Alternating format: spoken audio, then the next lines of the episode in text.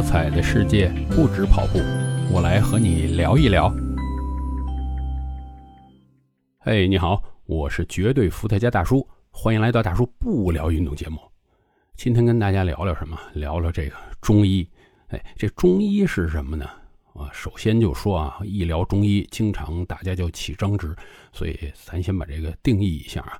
在我的眼里，不是说啊，是咱们中国的医学那些中医，不是的。咱们大家所说的中医，只是指的汉传的传统医学。咱们就说这个传统医学啊，老的那些玩意儿，老的那些玩意儿呢，我觉得它有有效的东西啊，你不能说它治不好病，那是不可能的。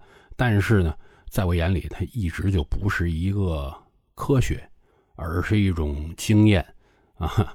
这个我下边说的对和不对呢？欢迎你这跟我讨论，咱们大家减少这个互相的攻击谩骂，是吧？那我摆我理由，你觉得你那儿有理，你写下来，好不好？首先呢，这个为什么说是经验呢？因为咱们这个医学传统这边基本上是经验穷举的测试，就不是他说，哎，我知道这个里边。啊，可以把一个什么东西萃取出来，然后就这个东西能医治什么方面的疾病？不是，它是一方一方这么试出来的。哎，神农尝百草嘛，啊，他并不知道其中这个完全准确的这个一一对应的关系，这就有点问题啊！你不能这个不停的试嘛，因为每个人得病的症状不一样啊，可能大部分这个小病是没问题啊，什么发烧感冒的。呃，治一下好了，但是稍微复杂一点，哎，这各种 这个排列组合，你试好了那就好，呃，没治好就没治好了，哎，这人就倒霉了，是吧？所以呢，咱们这个东西呢，还是要向现代医学去看齐。现代医学人讲究就是说，你明确原理，哎，这什么原因造成这个疾病，我们有一个什么样的方法来治它啊？咱们这边缺少一下，所以。大家要知道啊，比如说，我就喜欢跑步嘛。那我在跑马拉松时候，经常看着好多人去这个医疗帐篷。哎呀，咱们这块特别流行什么喷那个云南白药，反正我基本上不会用那玩意儿啊。云南白药这东西，你问问这个运动员他用不用？他肯定不用。为什么？因为这个制剂里边。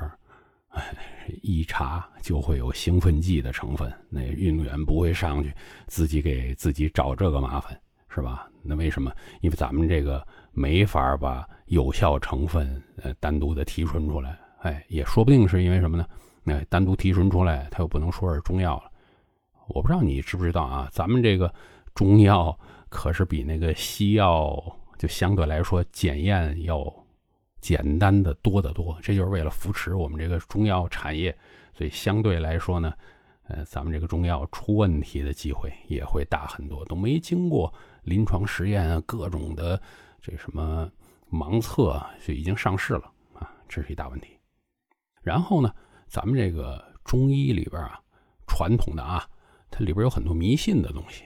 哎，这个东西呢，咱们必须破除。咱们不要一说，哎呀，我们这个呃古人，咱们要是没有这个中医，几千年呢，我们早死了。哎，这不可能啊！咱们真正比啊，现在人的寿命比以前长得多。那你说以前人为什么都早死？平均起来早死。哎，现在我们这个呃，发现如果一个人，嗯，咱们说难听点，夭折，那是一个很。很难受的一件事，是吧？但是说实在的啊，在以前这个夭折是还是比较正常，所以以前人为什么生那么多孩子？哎，保证存活率啊，因为时不时就会死一个孩子。这个真是我们解决这个问题没多少年。大家别以为我们一直就是这样，我们传统那个医药里边很多稀奇古怪的东西，你听着啊，听听，好像是叫人中黄吧？什么把那个人屎放在那？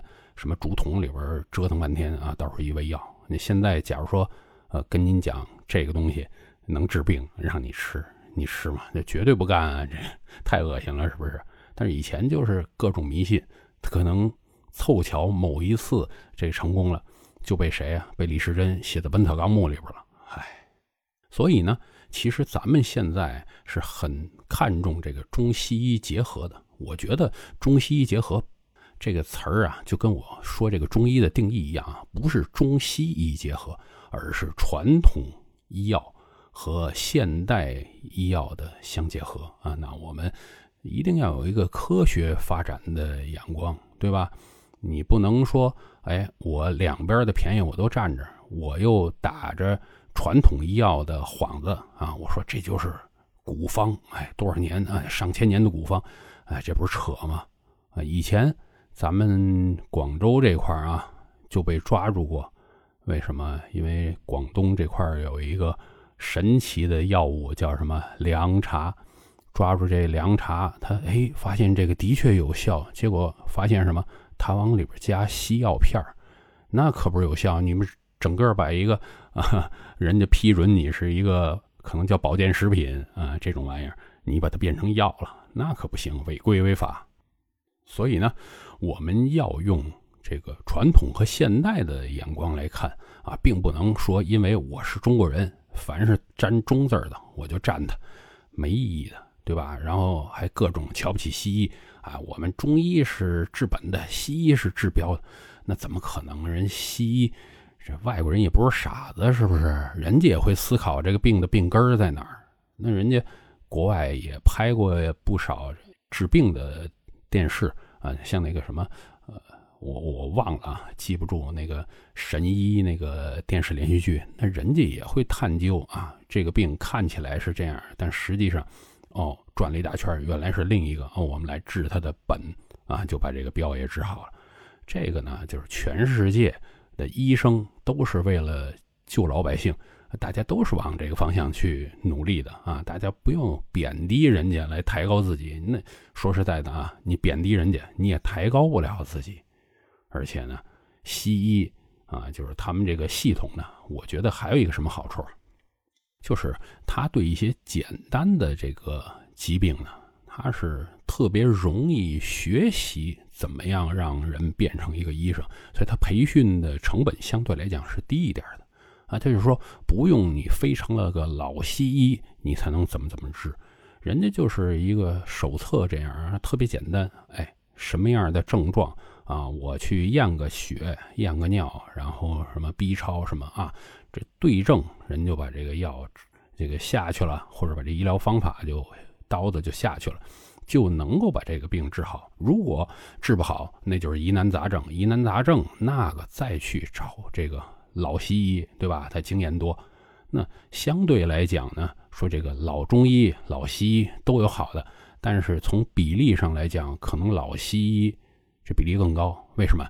因为他就少了很多在做这个新医生的时候，各种的自己去试错啊，各种自己再去碰运气，这就是我的一个看法。所以呢，呃，我并不是说这个中医不如西医，而是说让大家明确一点，是传统医学的确在现代医学面前有很多弊病啊。那我们也希望我们中国这块儿去。不断的发展自己的医药啊，到最后呢，我们就可以说这是现代中医。今天就聊到这儿，有空我们继续的不聊运动。